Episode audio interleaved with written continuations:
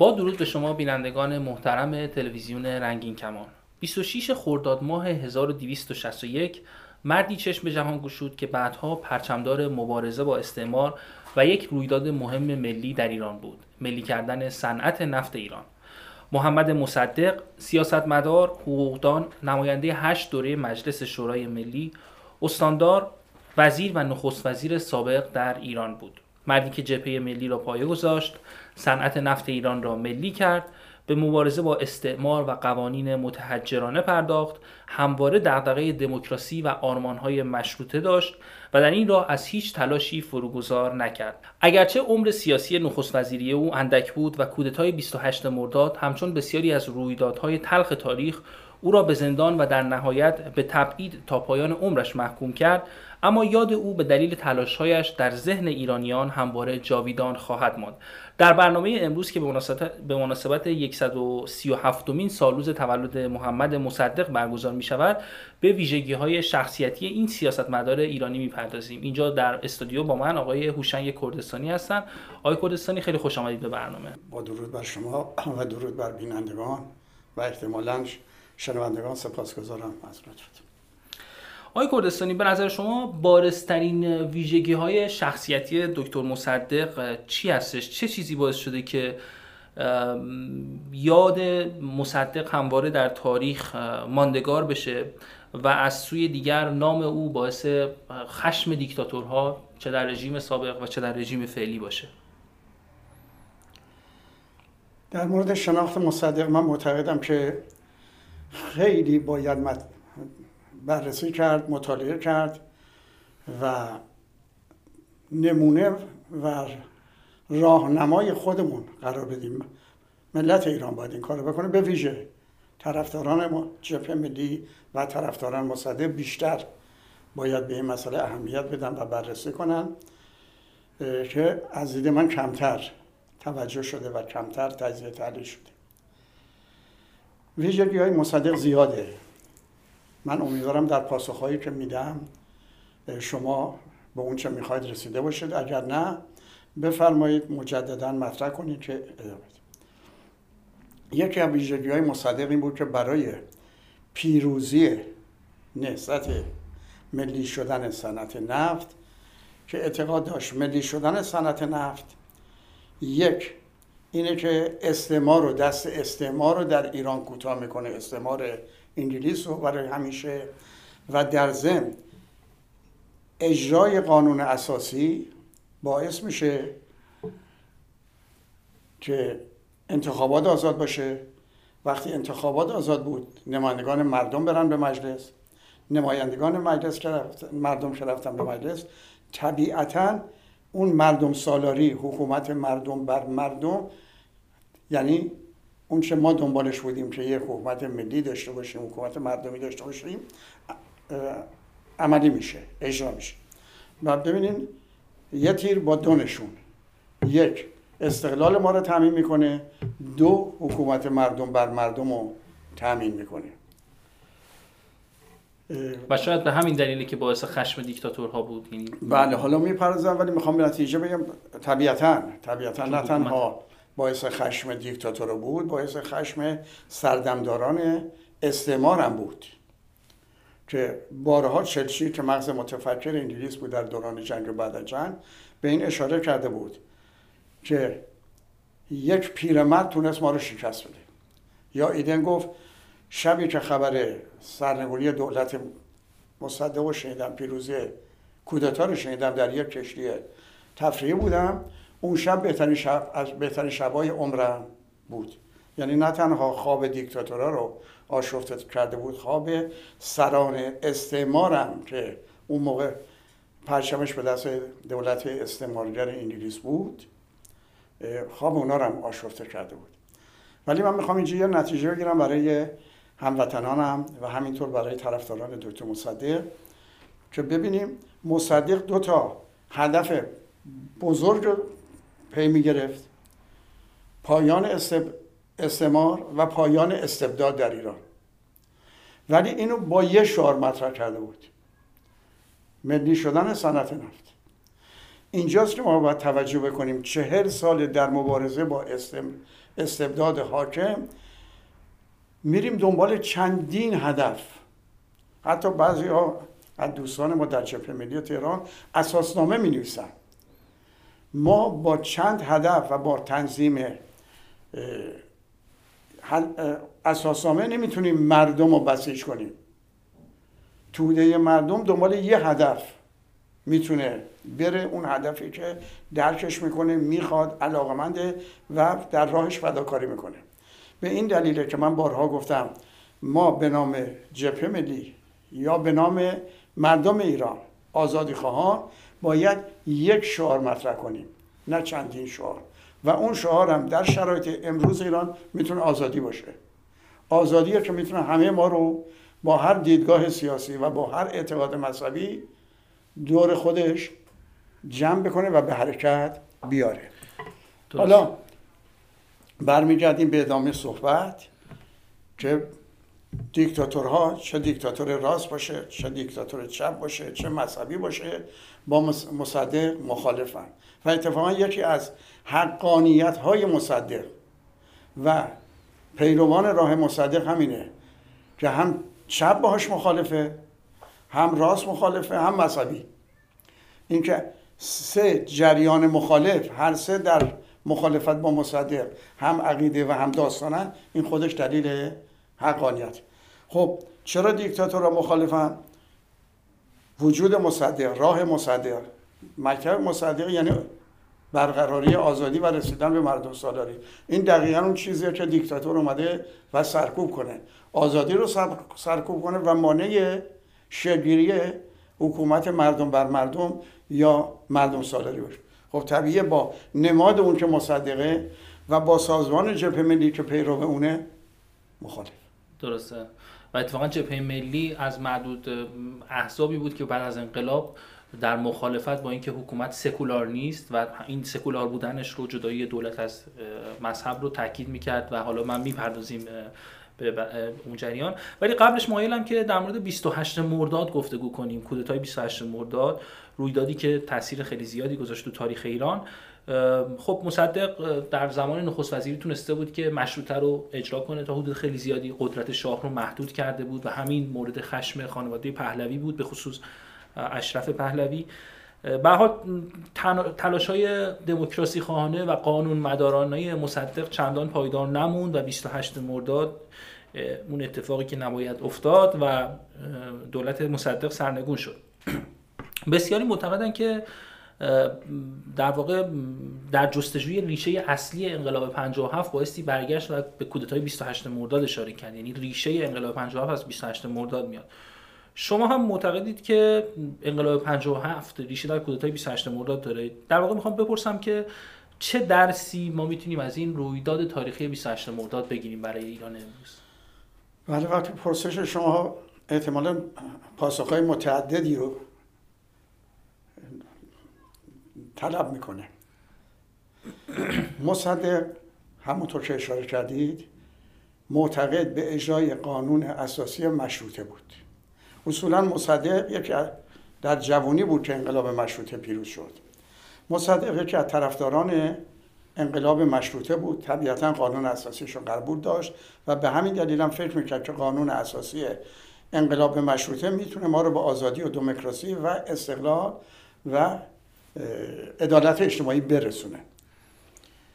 اون چه در زمان نخست وزیری ایشون مانع اجرایی بود این بود که شاهی که باید طبق قانون اساسی مشروطه سلطنت کنه نه حکومت حالت نمادین بیشتر داشته باشه. بله مثل تمام کشورهای مشروطه امروز دنیا شاه یه مقام غیر مسئول بالاتر از هم است ولی قدرت اجرایی نداره. قدرت اجرایی رو در کشورهای صاحب دارنده قانون مشروطه نخست وزیر داره در اختیار نخست وزیره و اونه که مملکت رو اداره می‌کنه در دانمارک در سوئد در بلژیک در هلند در اسپانیا که این سی چل سال اخیر به قانون اساسی مشروطه رسیده و خود انگلیس.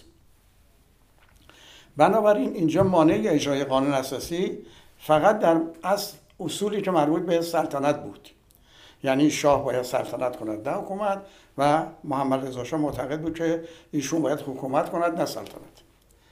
به دلیل عشقی که به قدرت نمایی یا قدرت داشتن عشقی که داشت قدرت دستش باشه سرانجام با اون سیاست های استعماری که وجود مصدق و مانع پیشرفت خودشون می‌دونستن مانع نفوذشون در ایران می‌دونستن و وجود مصدق به عنوان نمودار مبارزه با استعمار و طرفدار استقلال در تمام خاورمیانه تاثیرگذار بود و حتی در اونچه در مصر بعد از ژنرال نجیب و اومدن ناصر اتفاق افتاد این بود که اونها مخالف وجود مصدق بودن نه تنها منافع اقتصادی اونها رو قطع کرده بود که صدور نفت بود از سوی دیگر استقلال ایران رو تامین کرده بود و این استقلال رفته بود نفوذ کرده بود بین مردم کشورهای خاورمیانه. پس اونها دنبال این بودن که مصدق برکنار بشه. شاه هم به دلیل علاقه و عشقی که به قدرت داشت با اینا همراهی کرد و متاسفانه این همراهی دربار با همراه با جریانات استعماری که در رستش به انگلیس بود و بعدم آمریکا قانع شده بود که همکاری بکنه با انگلیس در سرنگون مصدق سرانجام سمربخش شد و کودتا که در 25 مرداد شکست خورده بود در 28 مرداد پیروز شد. درسته. یکی از در واقع مصدق یکی از پیشگامان نهزت ضد استعماری معاصر بود که نه تنها در ایران بلکه بسیاری از کشورهای دنیا او رو به عنوان کسی که شجاعانه و با سرسختی تحسین برانگیزی مقابل استعمار انگلیس ایستاده بود نام می‌برند. همونطور که می‌دونید او در کشورهای خاورمیانه به عنوان زعیم و شرق یاد می‌شد و حتی جمال عبدالناصر اون زمان در قاهره یک خیابانی رو به اسم مصدق نامگذاری کرد و الگوی بسیاری از در واقع کشورهایی بود که برای مبارزه با استبداد در واقع استقلال طلبی رو مطرح می‌کردن. از از مصدق به عنوان یک فرد مستقل و مبارز نام میبردن. می‌خوام از شما درباره درباره اهمیت مبارزه با رژیم های استبدادی و در این حال استقلال سوال بپرسم. این روزها بسیاری چشم به دولت ترامپ برای تغییر به ایران دارن بسیاری چشم به حمله نظامی دارن. به نظر شما چرا بایستی مصدق رو به عنوان الگوی مبارز مصدق در واقع مستقل در نظر گرفت؟ یعنی چه چیزی رو شما توی این دلیلش خیلی روشن. البته راشه به خیابونی به نام مصدق صحبت کردیم که اون خیابون هنوزم وجود داره و بله. جالب اینه که شورای شهر تهران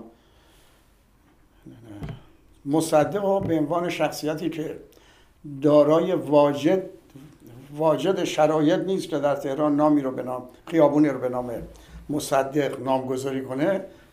این جالبه در تهران ما نامی از خیابونی به نام مصدق نداریم و در مصر داریم احتمالا در جای دیگه هم داشته باشیم که من اطلاع ندارم. ولی خود مصدق لعنت می‌کرد بر کسایی که در زنده بودن و در نبود من خیابونی به نام من بکنن یا مجسمی از من درست بکنن. این یکی از خصلت ها و ویژگی های اخلاقی مصدق بود که می‌دید هر کی به قدرت می‌رسه یک عده برای اینکه به مقامی برسن سوء استفاده کنن از اون قدرت بلافاصله خیابون به نامش بیاره خیابون شاه خیابون رضا شاه خیابون محمد رضا شاه مجسمه شاه مجسمه رضا شاه مجد شهبانو اینا. این بود که لعنت می‌کرد بر کسایی که بخوان این کارو بکنن. من یه بار دو تا خبرنگار اومد با من مصاحبه کنن از روزنامه المدینه عربستان که گویا پرتیراژترین روزنامه بوده شاید هم الان باشه. یکی از اینا اسمش مصدق بود. من پرسیدم که شما چطور مصدق؟ فامیلی پدر گفت نه ما فامیلیمون مصدق نیست. اسم کوچک من مصدقه. گفتم چطور شما؟ و تونستی بود. عکاس روزنامه آفریقای جوانم بود که این اومده بود با اون خبرنگاری که با من مصاحبه می‌کنه عکس بگیر گفتم چطور پدر شما اسم شما رو مصدق گذاشته؟ گفت من پدرم عاشق مصدق بود. من که متولد شدم اسم منو گذاشت مصدق. بنابراین می‌بینید که انقدر نفوذ مصدق نفوذ معنوی داشت مصدق در میون مردم کشورهای خاورمیانه. ولی من معتقدم مصدق ویژگی های دیگه هم داشت که اگر با هم صحبت بکنیم هم برای شما هم برای بینندگان بتونه جالب باشه. مصدق چون معتقد به آزادی بود اولین نامه که به رئیس شهربانی وقت نوشت نوشت هر روزنامه مجله یا نشریه‌ای ضد من مطالبی بنویسه قابل پیگیری نیست. یعنی با این ترتیب می‌خواست بگه روزنامه ها می‌تونن آزاد بشن حتی بر شخص ایشون هم مطلب بنویسن.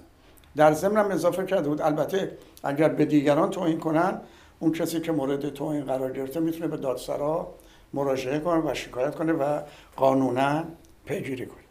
یکی از کاراش برای اینکه آزادی بین مطبوعات به وجود بیاد و مردم بتونن از این آزادی بررسی کنن مطالب و مقاله ها رو نوشته ها رو و بتونن همونطور که گفته میشه. یکی از حرف اینه که تمام مطالب رو بخونین ولی بهترینش رو انتخاب کنین. می‌خواست این مطرح بشه دیدگاه های مختلف و مردم بتونن بهترین رو انتخاب کنن و این به رشد مردم در جهت آگاهی آگاهی بیشتر اثر بذاره.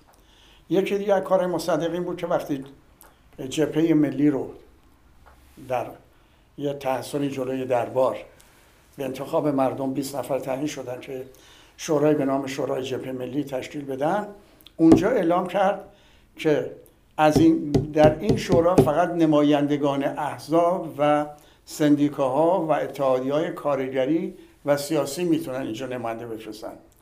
منظورش این بود که مردم برن دنبال تشکل سیاسی و اتحادی های کارگری اتحادی های سنفی و این احزاب و این سازمان ها و این سندیکا ها و این اتحادی ها که می‌تونن باعث به وجود آوردن آزادی بشن و آزادی رو پایدار و ماندگار نگه دارن.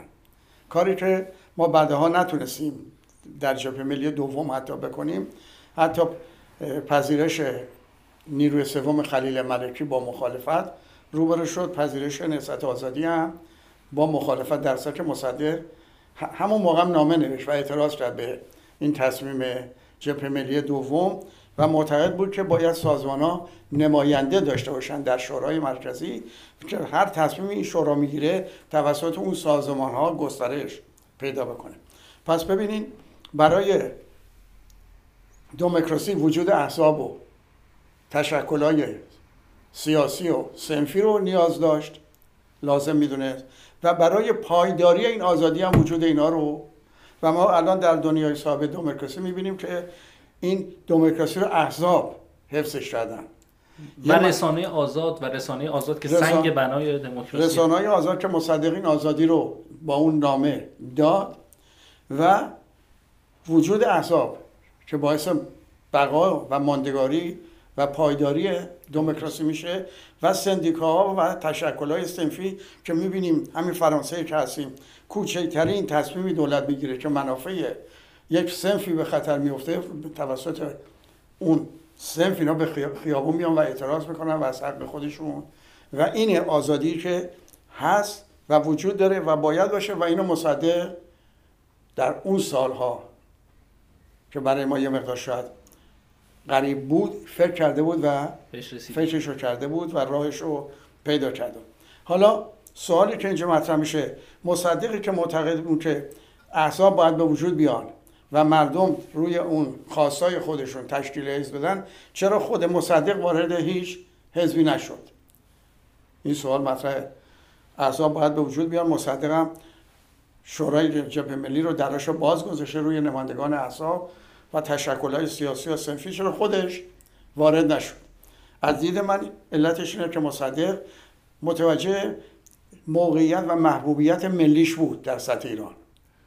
می‌دونست یه چهره و یه شخصیت ملیه و نمی‌خواست با رفتن در یک حزب این حالت ملی و این به اصطلاح وجهه ملی رو محدود کنه به یک حزب.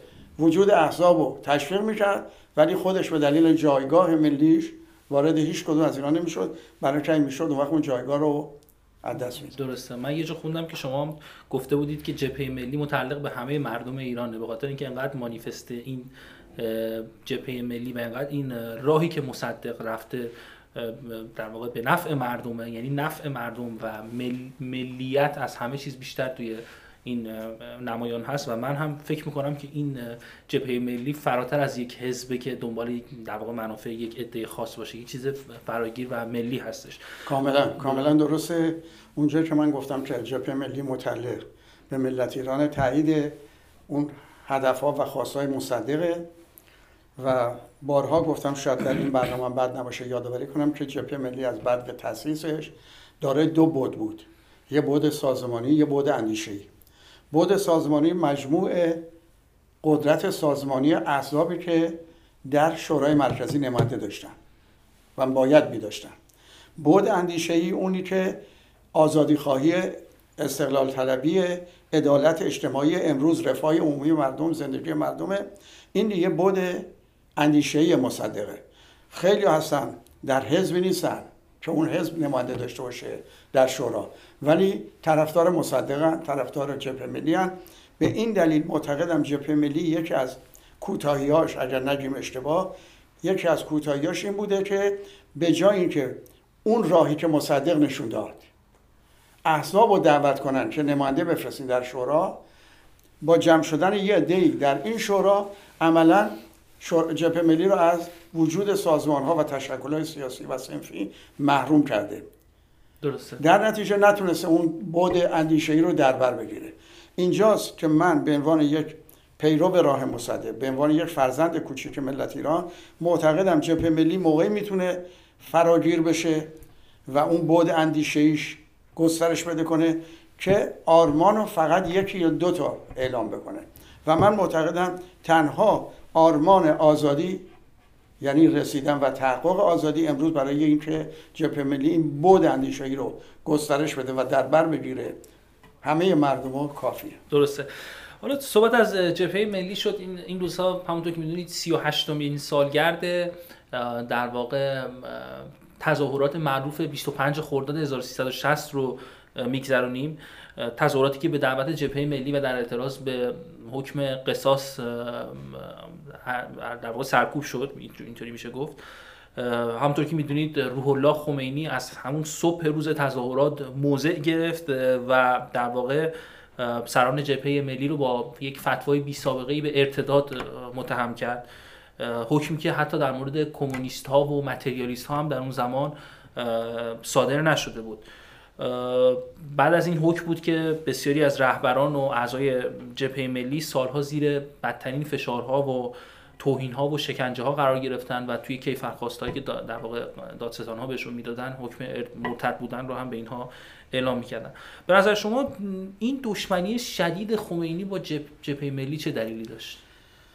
خمینی به عنوان که ملیگرا بود و وظیفه‌ای که برای خودش تعیین کرده بود یا حمایت کننده هاش که اون رو در رأس جنبش آزادی خواهی قرار دادن و جنبش آزادی خواهی ملت ایران رو که همونطور که اشاره کردید دنباله واقعی 28 خرداد بود ایشون اون جنبش آزادی خواهی رو منحرف کرد. یعنی روی اون موج قرار گرفت یا قرارش دادن و جنبش آزادی خواهی که داشت به نتیجه می‌رسید. یعنی ما در شرایطی بودیم که شاه قبول کرده بود حکومت نکنه و سلطنت بکنه.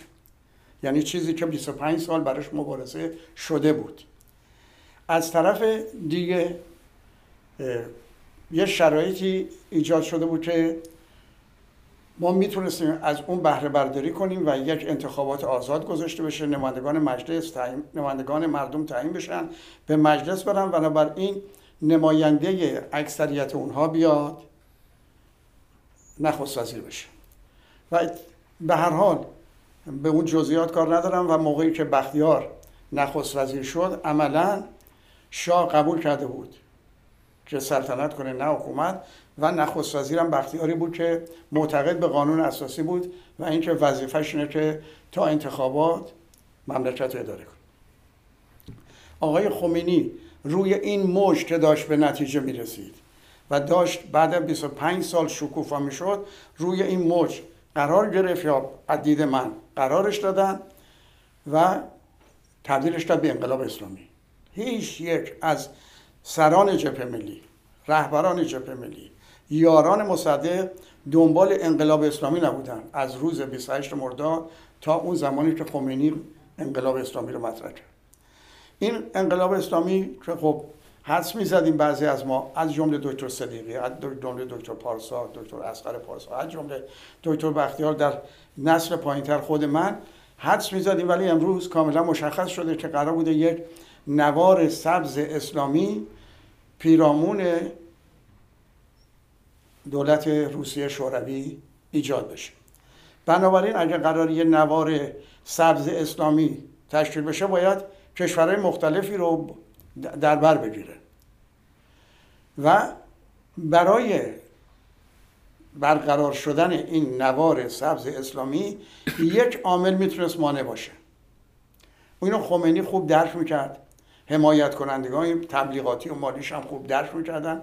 تنها عاملی که می‌تونست این نوار سبز اسلامی رو از هم بپاشه یا مانع شکلگیریش بشه ملیگرایی بود. ملیگرایی ایران باعث می‌شد که فرض بکنید ایران و پاکستان در یه مسیر نوار چیز قرار نگیرن. ایران و ترکیه قرار نگیرن. بنابراین تنها مانع تشکیل نوار سبز اسلامی به دور روسیه شوروی پیرامون روسیه شوروی اون روز ملیگرایی بود. و این چیزی بود که هم خمینی خودش می‌دونست هم اونایی که می‌خواستن این برنامه رو پیاده کنن می‌دونستن. به همین دلیل کاری به نه گرایشه سبز داشت نه مارسگراها داشت نه نمی‌دونم دیگران داشته اشاره کردید. ولی نسبت این حساسیت نسبت به ملی ها و ملیگرایی داشت درسته یه مقدار از جزئیات این تظاهرات می‌تونید بگید که در واقع این تظاهرات 25 خرداد 1360 در واقع مثل اینکه برای حکم قصاص بود اما بیشتر برای مخالفت با جمهوری اسلامی بله. بعدا این گسترتر بله. شد اصلا خود اون قطنامه این بود که انقلاب جمهوری اسلامی به دلیل جنایاتی که کرده در این مدت یعنی همون دو سال. پا فاقد پایگاه مردمی و حقانیت قانونی است. یعنی نه حقانیت قانونی داره نه پایگاه مردمی. بنابراین نظام آینده ایران و مردم با رأی خودشون برخواهند گزید. این هم می‌دونستن. یعنی ما در چند جا این قطنامه رو داده بودیم به چند چاپخونه که اگر یه جا دو جا گرفتن بالاخره بیاد به دست ما برسه و اینو در جای حتما پیدا کرده بودن یا اونجا گزارش داده بودن و اینو خونده بودن. به همین دلیل اون نطق خمینی که خیلی تصور کردن از سر و از مبنای قدرت از دید من همون زمان معتقد بودم دقیقا از موضع ضعفه. اگر ایشون پایگاه مردمی داشت نگران نبود. دقیقا میون کلامتون من چون بیانیه خمینی رو میخوندم نوشته بودش که اینها مخالف قصاصن یعنی مخالف قرآنن. اینها بر علیه قرآن قیام کردن. یعنی در واقع کسی که تو موضع قدرت باشه میاد میگه ولی وقتی که می‌خواد از احساسات مذهبی مردم استفاده کنه که میگه اینها بر علیه قرآن قیام کردن.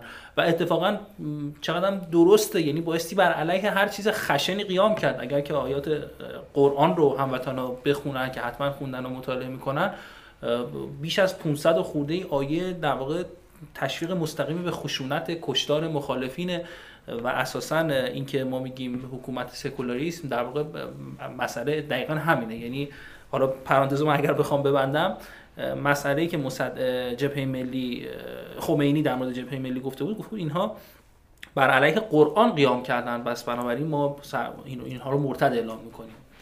یعنی ببینید من تخصصی در ادیان ندارم. در ادیان میگم.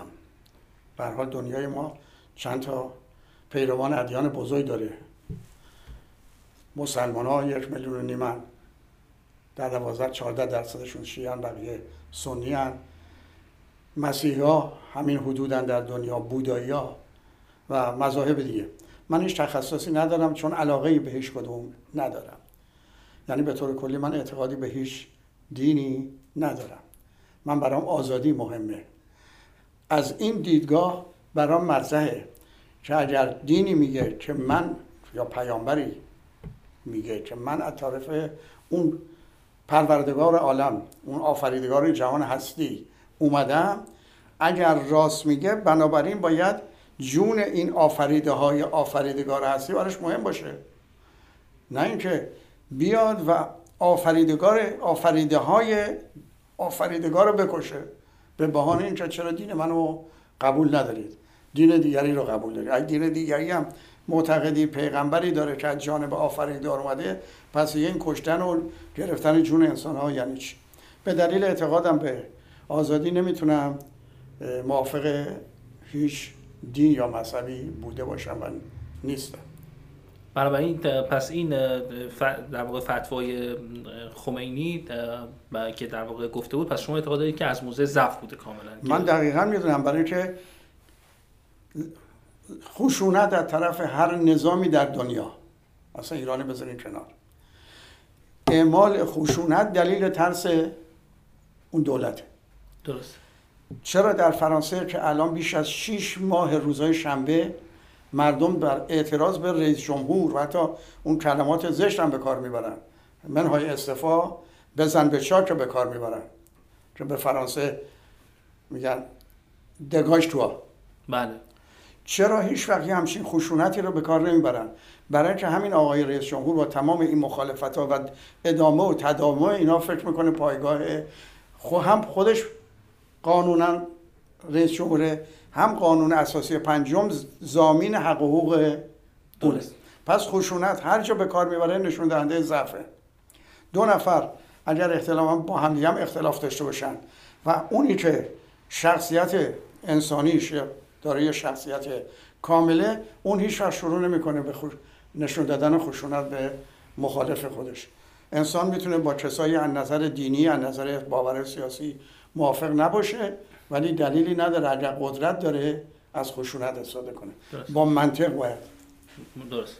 من یه آخرین سوالی که می‌خوام ازتون بپرسم در مورد جبهه ملی هستش. خب جبهه ملی توسط مصدق فاطمی و سنجابی اگر اشتباه نکنم بنیانگذاری شد.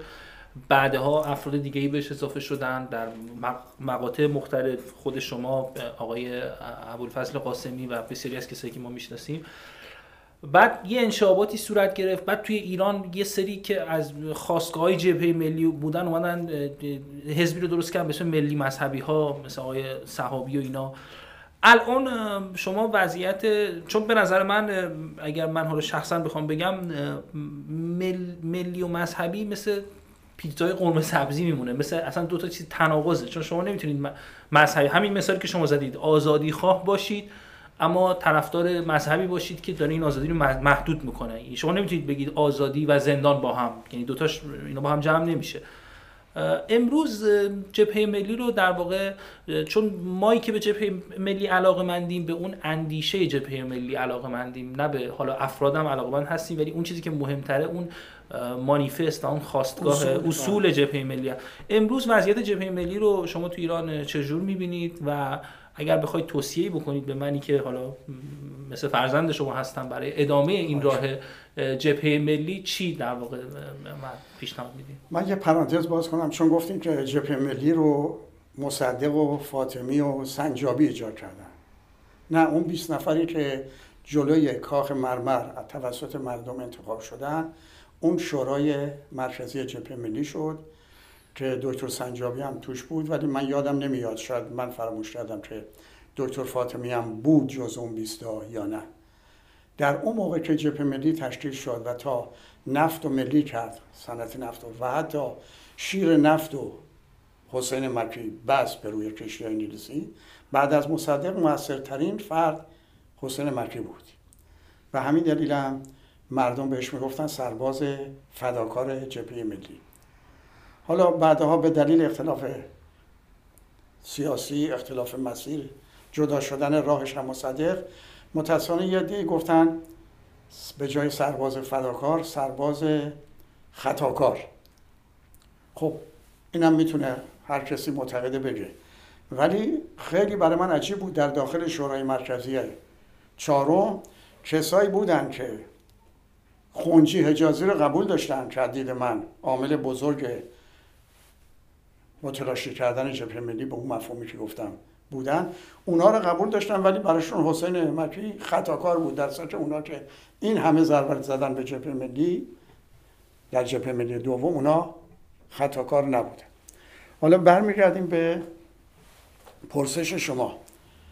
اولا ملی مذهبی یا بعد از انقلاب اسلامی مطرح شد؟ بله و متاسفانه در جبهه ملی دوم در کنگره پیشنهاد پذیرش طرفداران خلیل ملکی رد شد.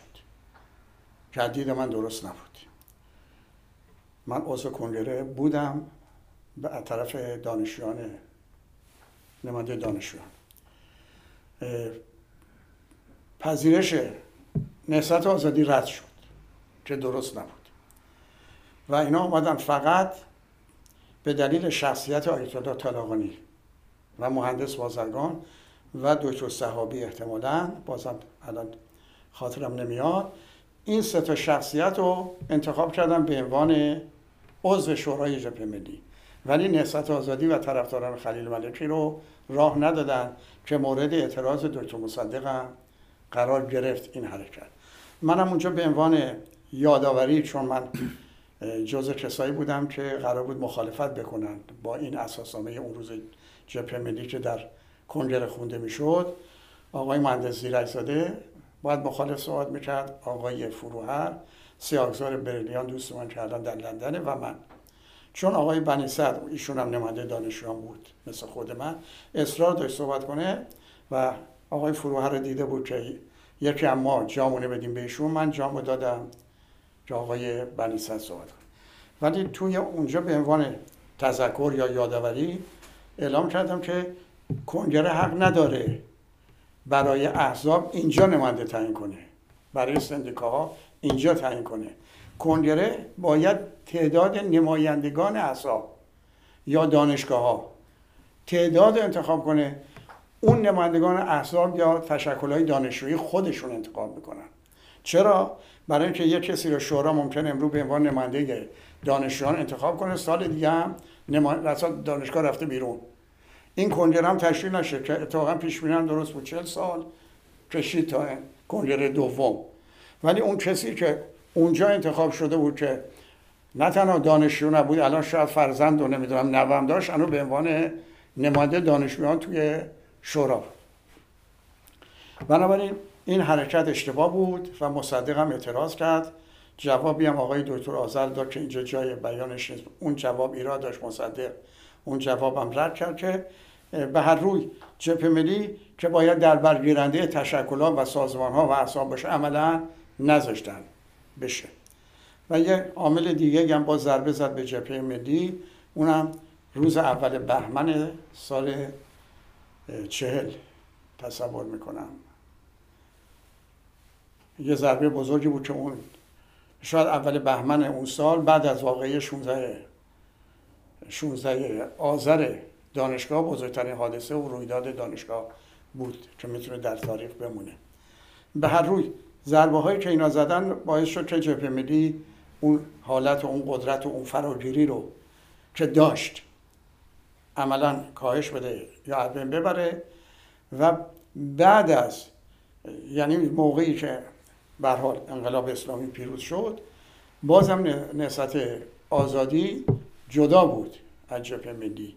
یعنی از بعد از 15 و 16 یا 14 و 15 خرداد سال 42 عملا نهضت آزادی مسیرش رو با نهضت با جبهه ملی جدا کرده بود. اونایی که خیلی وقتا میگن آقا نهضت آزادی و جبهه ملی دنبال چیز بودن اینا دو تا چیز متفاوت بودن در زمان انقلاب. ولی بعد از انقلاب هم اومدن حالا نمی‌دونم یه دی موندن در نهضت آزادی وفادار موندن یه دی به دلیل اعتراض به سیاست ها و روش ها و شیوه های که دکتر یزدی ابراهیم یزدی انتخاب کرده بود کناری کردن مثل آقای دکتر ماینزاده و برخی دیگران. در نتیجه حتی صحابی مهندس صحابی این بود که چون از نسبت آزادی هم سوا شده بودن نامشون معروف شد به یا خودشون گذاشتن به عنوان ملی مذهبی ها اما ملی مذهبی ها به همون دلیلی که اشاره کردید اشکال داره ملی معتقده که قانون اساسی مملکت و مجلس یا کنگره نمایندگان مردم در واقع انتخاب. اون قانون اساسی رو اونا می نویسن و هر وقت هم لازم بدونن تغییر میدن. ولی مذهبی معتقد به یه اصول مذهبیه که غیر قابل تغییره. همونطور که خمینی هم بارها گفت. بنابراین نمیشه. هم طرفدار رأی مردم بود تصمیم گیری مردم توسط نمایندگان مردم و هم طرفدار یک مذهب یا دینی بود که تغییر ناپذیره. جمع این دوتا مشکل و من یک بارم در نوشته یا گفتارم به این تضاد اشاره شد خیلی ممنون. بسیار سپاسگزارم از شما که در این برنامه شرکت کردید. بنده سپاسگزارم از شما و بینندگانی که با بردباری و شکیبایی به این صحبت ها گوش فرادن با سپاس از شما بینندگان محترم تلویزیون رنگین کمان که با این برنامه همراه ما بودید. تا برنامه دیگر جاوید ایران زمین زنده باد آزادی.